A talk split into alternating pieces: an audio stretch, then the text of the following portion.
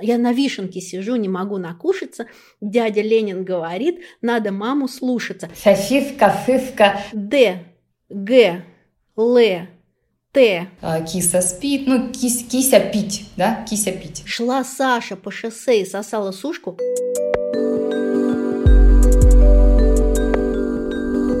Всем привет! Это Наташа Чернова и подкаст «Взяла и сделала». До того, как стать предпринимательницей, я стала мамой. Нет, не пугайтесь, сегодня речь пойдет не про детей. У нас, как всегда, про боль и про бизнес. И моя боль в том, что я всегда совмещала карьеру и ребенка. Моему сыну сейчас 18, и я всегда воспитывала его самостоятельно. Так получилось, что мы разошлись с моим мужем и отцом моего сына, когда Степану было 3 месяца.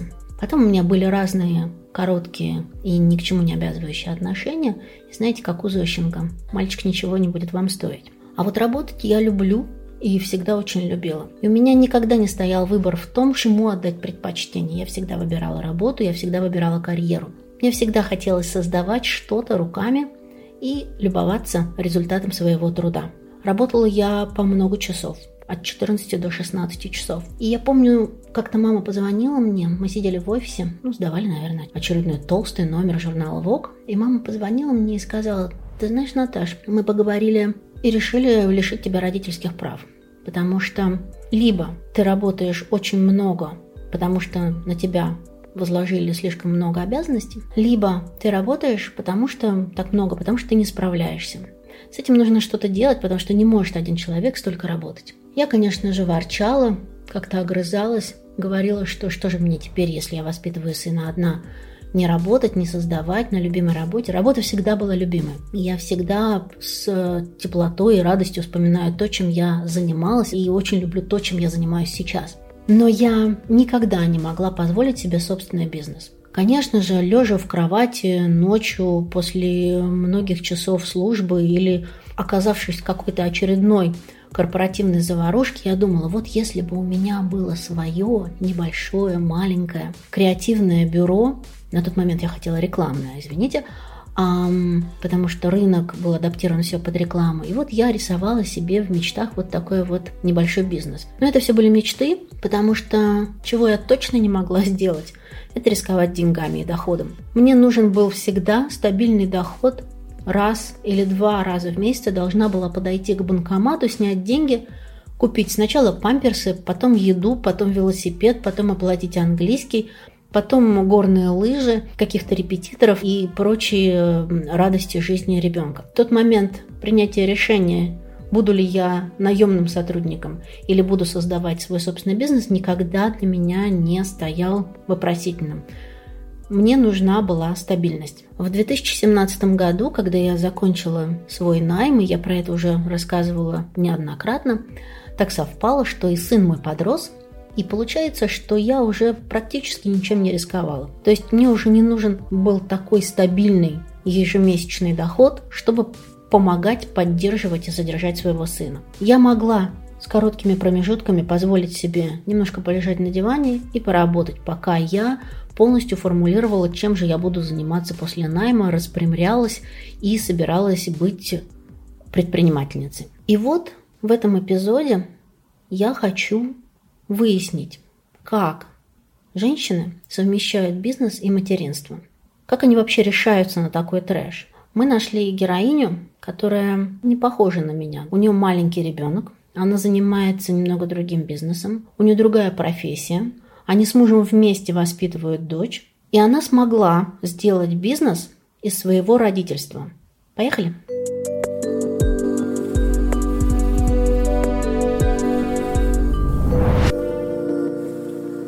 Аня Русских – профессиональный логопед из Красноярска – она вместе с мужем придумала и создала приложение «Привет, логопед». С помощью этого приложения можно помочь своему ребенку освоить речь и научить его говорить. Аня отвечает за экспертную часть, концепцию ведения бизнеса. Муж Ани пишет код и следит за статистикой. Есть бесплатная версия с рекламой внутри и полная версия, которая стоит 449 рублей. Расскажи, пожалуйста, что это за бизнес, если это бизнес – Как вообще устроено зарабатывание на этом приложении? Сначала это было просто призвание, я писала диплом свой второй как раз по реабилитации, и я захотела, так как я то поколение, у которого не было ни интернета, ни компьютеров, ни телефонов, и мне так было интересно, вот эти IT-технологии у нас в университете постоянно, они прославлялись что как это разработать методику, которая будет помогать сразу большому количеству людей, и вот все, значит, будут играть. И я мужу говорю, классно было бы что-то создать, может быть, что-то мы напишем. Я знаю, что муж э, с детства увлекается написанием кода, он в этой сфере не работает, но он умеет его писать, и думаю, может быть, ты там напишешь код, и он на свою голову согласился. Он видел, как я фанатею от своего дела, ему захотелось что-то создать. Конечно, он не понимал тогда, что он будет после своей основной работы два года по ночам сидеть, он этого не знал, что это оказалось сложнее, чем выглядело на первый взгляд. Сколько ты зарабатываешь на этом приложении? Ну, сейчас э, уровень заработка такой, что, в принципе, можно жить, не особо как-то заморачивая себя работой. Ну, сколько? Мы не разглашаем точные цифры, потому что, во-первых, они меняются, и, во-вторых, потому что мы хотим больше. Ну, тогда так скажи, вам хватает на еду, на аренду квартиры, на что вам хватает? Вот так скажем. Этого дохода, правда, он плавающий, нестабильный, там надежды на него мало, но может хватить, да. Я в Красноярске живу, в Сибири. Безусловно, в Красноярске на аренду квартиры и на еду хватит. Круто. Слушай, вот я, честно говоря, глядя на приложение, всегда удивлялась, неужели можно вот на эти 299-499 рублей прожить? Потом я понимаю, что если я умножу на какое-то количество покупок, то, конечно же, я уже получу какую-то определенную сумму. Сколько у вас на сегодняшний день скачиваний, покупок, вот в чем-то, в каких-то количественных измерениях у вас э, есть показания статистики? Да, показатели есть. Наблюдает за ними мой супруг, потому что мне это, во-первых, не особо интересно, я редко заглядываю. На данный момент я последний раз смотрела, наверное, два месяца назад. Было свыше 250 тысяч скачиваний, но это не покупки. Покупок я не могу ответить, сколько я даже, если честно, у мужа ни разу не спрашивала, вот так сколько людей купили. Хотя э, я же учусь этому делу, ремеслу предпринимательства. Для меня это новое, и моя обязанность как предпринимателя это знать. Ты должна знать не статистику, ты должна знать, э, как увеличивать количество скачиваний. А статистику пусть да, продолжает знать да. муж. Тебе должно быть интересно, что нужно сделать с приложением, чтобы его скачивало не 250 тысяч, а миллион. Сколько вы вложили если перевести в деньги в это приложение и в обновление? Ну, если правда по часам работы программиста, я думаю, на вскидку, ну, может быть, около двух миллионов рублей. Ну да, но в принципе приложение, оно так и есть, от двух до пяти миллионов, вот, поэтому так оно и получается. Сначала меня смутила в некоторой степени концепция приложения. Все-таки, на мой взгляд, дефекты речи должен исправлять логопед – а такое приложение, оно перекладывает ответственность за здоровье детей полностью на родителей. Кто доверит речь ребенка телефону, а не специалисту? Мне интересно, кто пользователи для кого то создавала и совпало ли то для кого то создавала с теми, кто сейчас по-настоящему им пользуется, скачивает, покупает. Вообще я хотела создавать только для логопедов, потому что мне вот это переводить на бытовой язык, это был ад просто. Я там написала, да, свою логопедию, там слоговые структуры, фонематический слух, запуск речи, значит, нарушение диспраксия, моторная алалия, сенсорная алалия, дизартрия. Ну что это, это вообще? И то я старалась упростить, я термины убрала, но получилось все равно да, непонятно. с кем ты сейчас, ничего. Аня, поговорила, да. Вот эти слова. Кто здесь?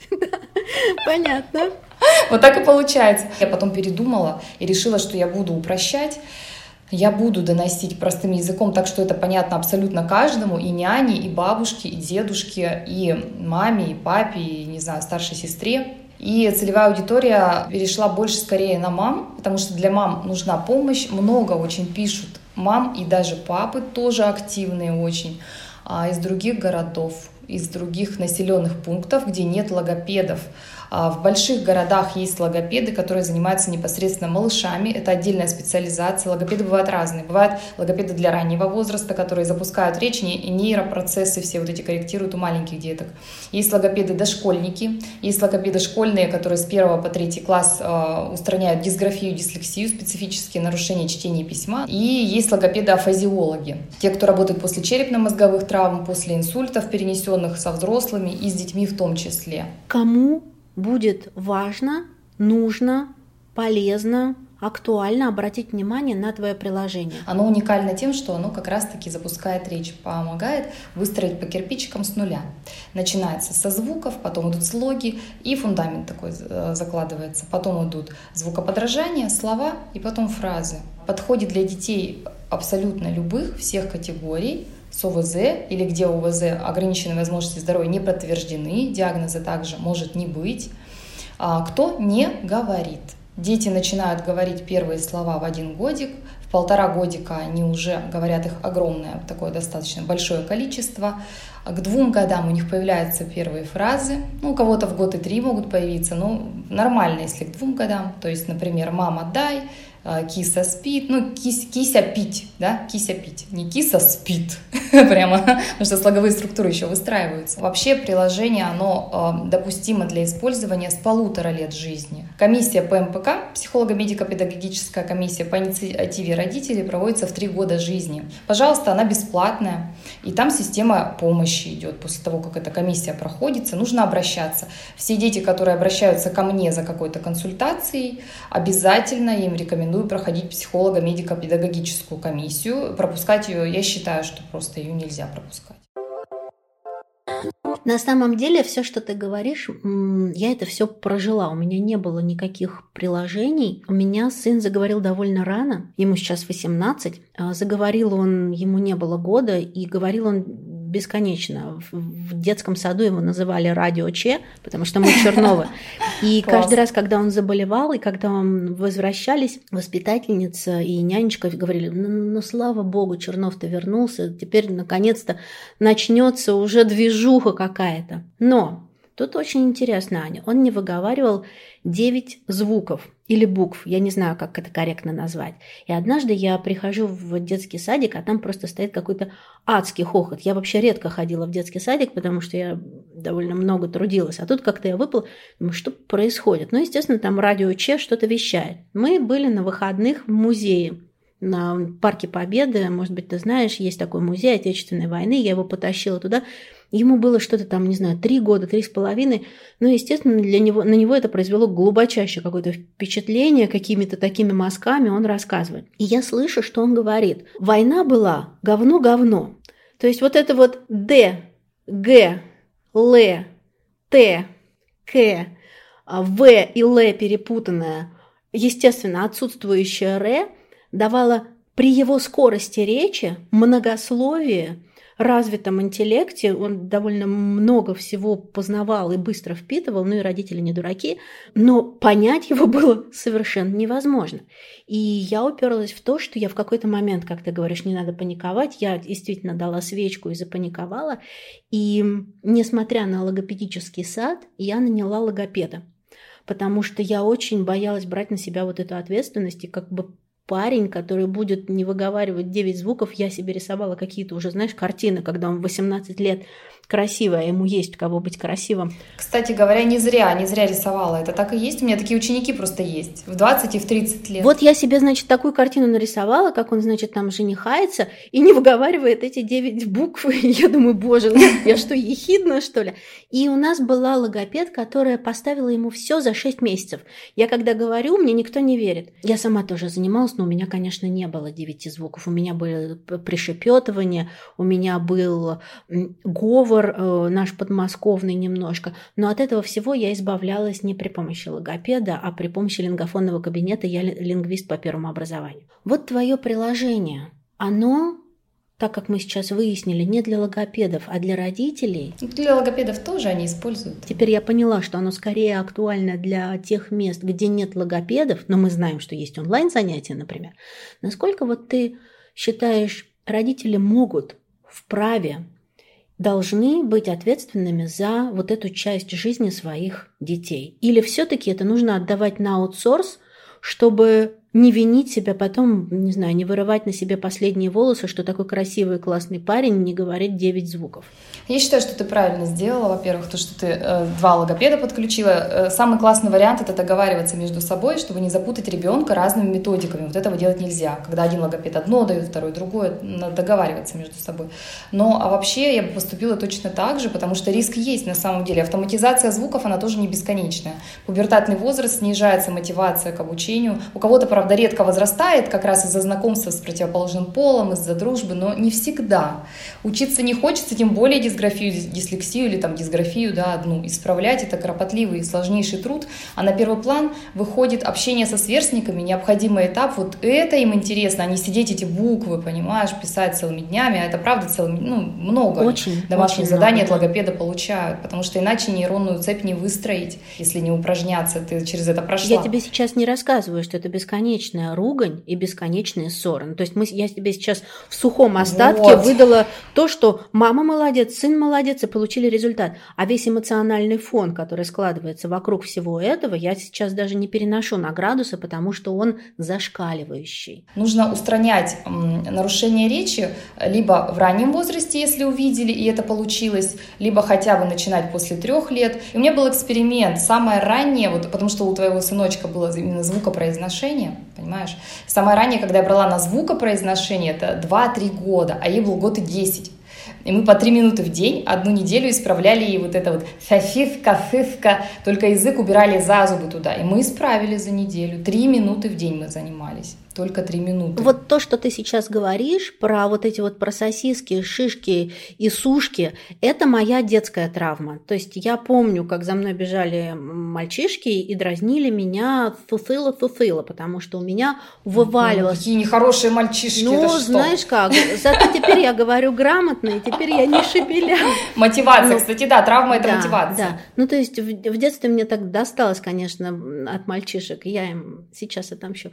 Вот, короче, Короче, и вот это вот э, логопедическое считалка или как стишок шла Маша по шоссе и сосала сушку. Саша. Для, для сложности да, там Саша. шла Саша по шоссе и сосала сушку. Аня, это моя просто Библия, которую я ненавижу. Второй стишок э, смешной, им уже надо мной так потешались. Да? Я на вишенке сижу, не могу накушаться.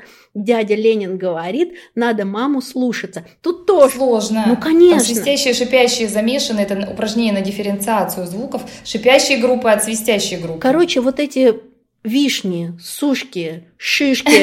И я бесконечно их сосала и говорила, бесконечно. Каждый родственник считал нужным мне вот это вот обязательно повторить. Но не было никаких логопедических занятий, и очень долго это все у меня свистело. Очень долго. Я помню. Потому что долго автоматизация шла из-за того, что логопеда не было. Да? А так она вот, видишь, какая логопед у вас замечательная попалась, супер. Да, и я тебе поэтому в сравнении показываю. Я из небольшого города, но я все-таки не, не, не из глубинки, да, то есть я в Подмосковье родилась, это 100 километров, это не такая уж дальняя сторона.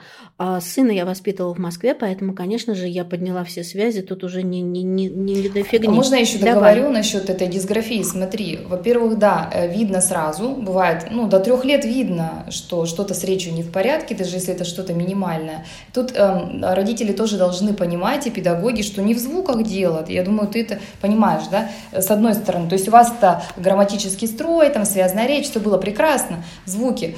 То есть сейчас я говорю все-таки не о звуках вот в данный момент, я говорю о мышлении, потому что мышление человека завязано только на речи, иначе человек мыслить не может. Важен тот момент, что у детей с нарушенной речью вторичная умственная отсталость. Вот здесь почему логопед да, в речевом саду не один работает, а в купе с дефектологом. Почему? Интеллект же сохранный у детей. Зачем им дефектолог? Что там корректировать? А вот. То есть здесь важно понимать, что почему я это приложение написала, как раз из-за дисграфиков и дислексиков, которые ко мне приходили.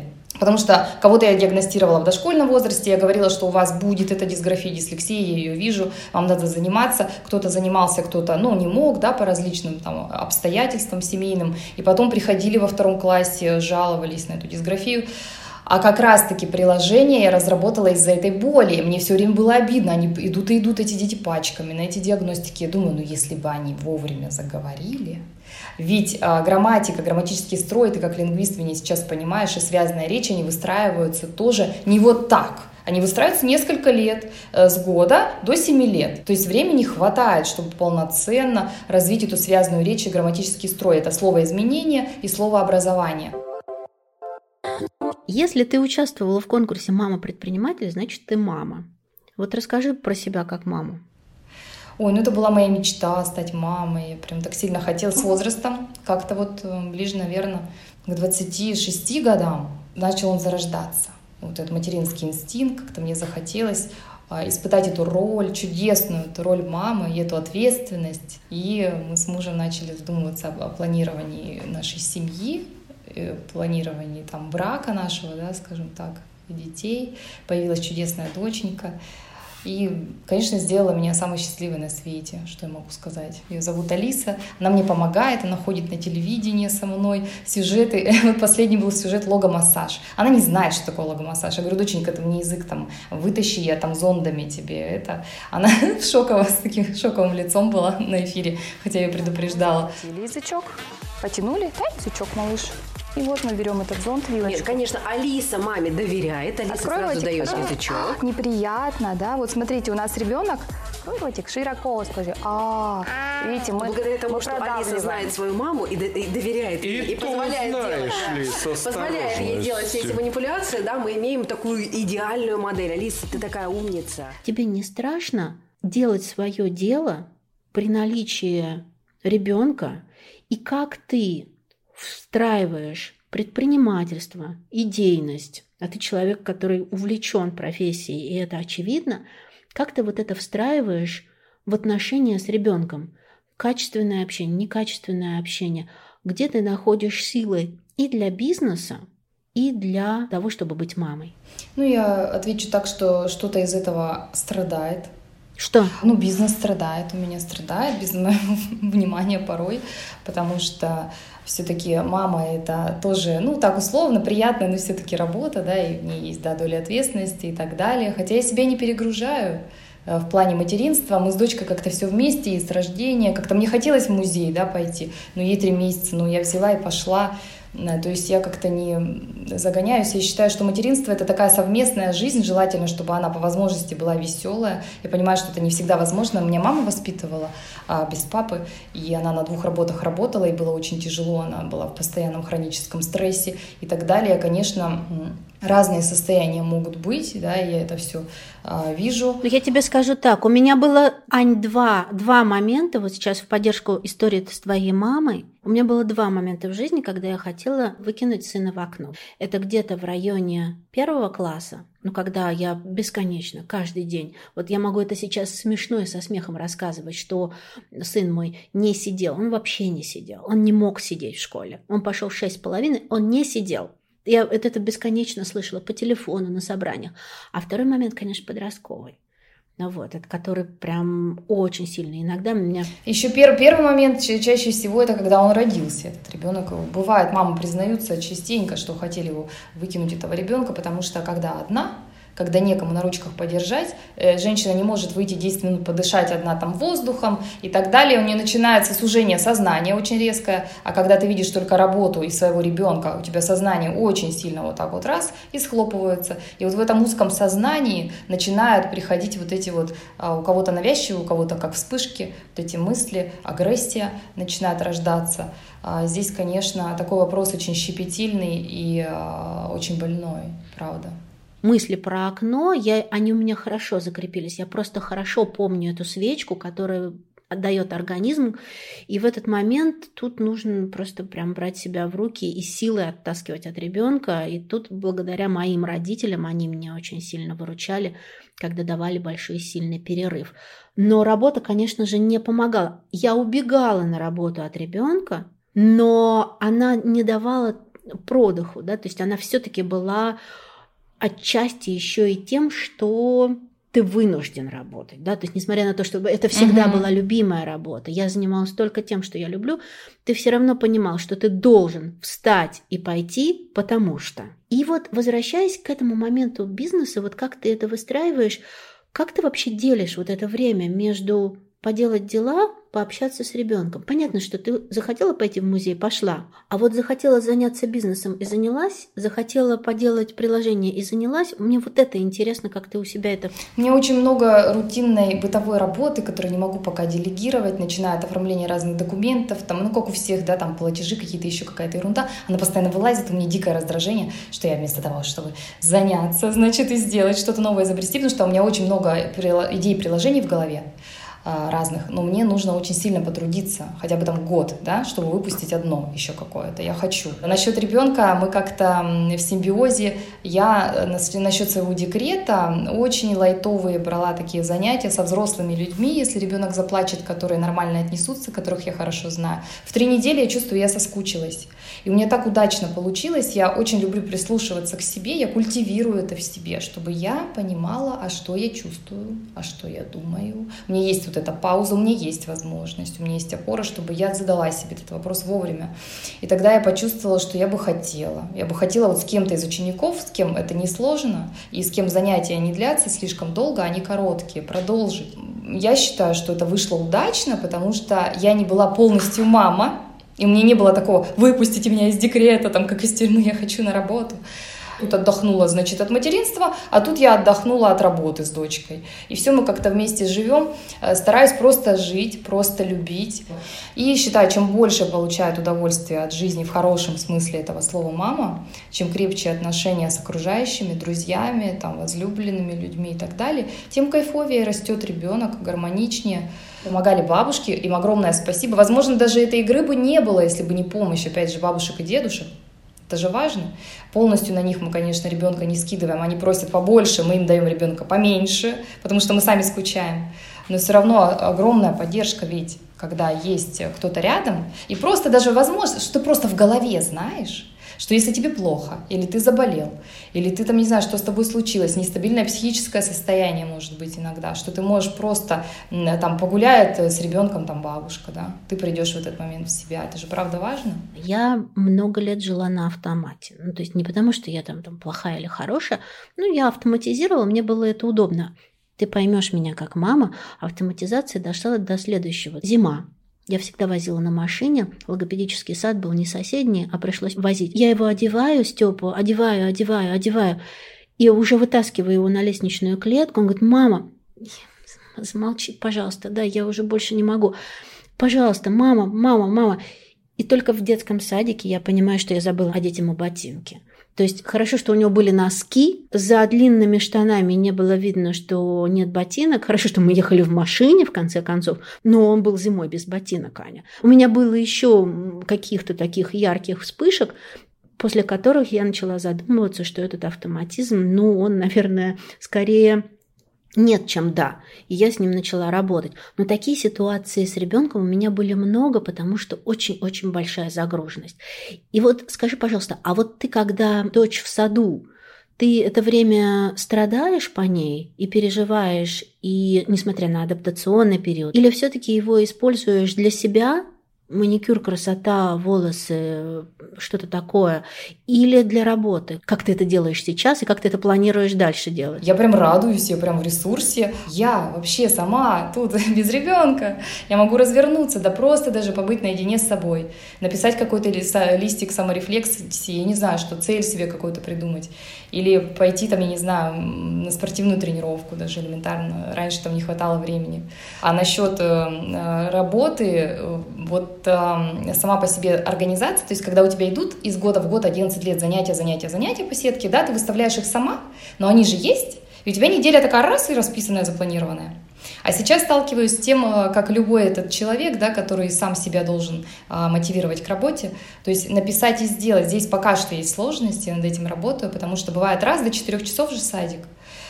Пока оформляла какие-то документы, делала что-то там в плане того, что новое жилье и нужно по быт, в быту очень много сильно трудиться, раз-раз, и как-то время пролетает быстро, и потом расстраиваешься, ну, себя успокаиваешь. Но что касается ребенка, ничего, никакое сердце не болит, все прекрасно, я прямо радуюсь, что есть садик, и что она там радуется, играет.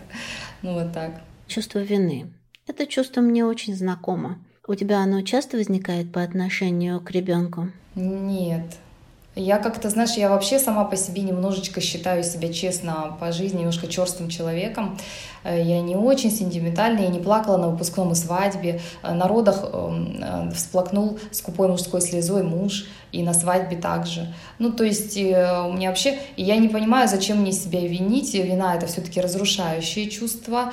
И ребенку будет хуже от того, если я себя буду винить. Я считаю, что я не делаю ничего такого, за что бы я могла себя винить. Я считаю, что я самостоятельный человек, и я достойна, чтобы иметь свое пространство, свое личное время. Когда доченька меня треплет, говорит, мама, иди срочно сюда, я тебе покажу. А я только прилегла, я говорю, доченька, ну я только вообще вот прилегла, доченька, я не пойду, вот честно. Я сейчас тут полежу на диване, посмотри, говорю, как мне хорошо. А когда ребенок э, кайфу, видит, да, что мама кайфует, она адекватная, она не чувствует, что вот я плохая мать, там ребенок хотел мне показать, что она там э, что-то в своей детской комнате там сделала, я вот не пошла смотреть. Но у меня такого нет. Я говорю, я попозже посмотрю или там еще как-то. Не могу похвастаться тем же. Возникало чувство вины за то, что недостаточно проводила время. С другой стороны, я, конечно же, в какой-то момент от э, сына получала «ты совершенно не уделяешь мне время», потом получила от него «ты мало со мной общалась и разговаривала», потом э, «ты слишком много работаешь», Несмотря на... Естественно, все это я делала, еще подкупала его при помощи игрушек, поездок и разных материальных благ по мере своих возможностей. А недавно, ты знаешь, он познакомил меня я надеюсь, он этот эпизод не послушает, потому что иначе меня забанят везде. А недавно познакомил меня со своей новой девушкой. Она старше, она очень умна, она юрист. Она старше, ему 18, ей 30. И я поняла, что, наверное, я все сделала правильно, потому что у этого человека, у взрослого мужчины самостоятельного, тяга не каким-то, ну, каким-то таким семейно борщевым Классный термин. показателем, понимаешь? То есть у него критерий отбора, боже, помоги мне справиться с этим, критерий отбора партнера, друга, женщины, любви в том, чтобы этот человек в первую очередь много работал, думал, размышлял и делился с ним. И это, конечно, самая большая награда и самая высокая награда, которую я могла бы получить. Конечно же, мне до сих пор прилетает, да, там, но все-таки он еще растущий организм, мне периодически прилетает от него, что ты могла бы со мной здесь и получше поговорить. Но, например, вчера мы ездили на встречу по семейным делам, и он говорит, какая ты мама все-таки крутая, что ты вот делаешь сейчас свое дело. И я, конечно, когда вот это слышу, мне иногда кажется, что это не он. То есть это чувство вины, оно было, сейчас его нет, но э, было оно, ну, наверное, от беспомощности, я думаю, Аня, от беспомощности. Скорее, да. да, ты еще не всегда знаешь, а как правильно, а сколько чего, и начинаешь, ну, точно я вот Страх, ответственности, вот это все, да. Да, а на самом деле претензии-то от детей они будут всегда, это нормальная стадия сепарации. Что бы ты ни делал, все равно на кружки водила, ты меня загружала, мне не было не детства, водила. не водила. Вот я какой-то вырос, вообще ничего не умею. Это, это да. нормально. Да. Ань, ты такая сильная. Спасибо. Ты очень сильная. Спасибо тебе огромное.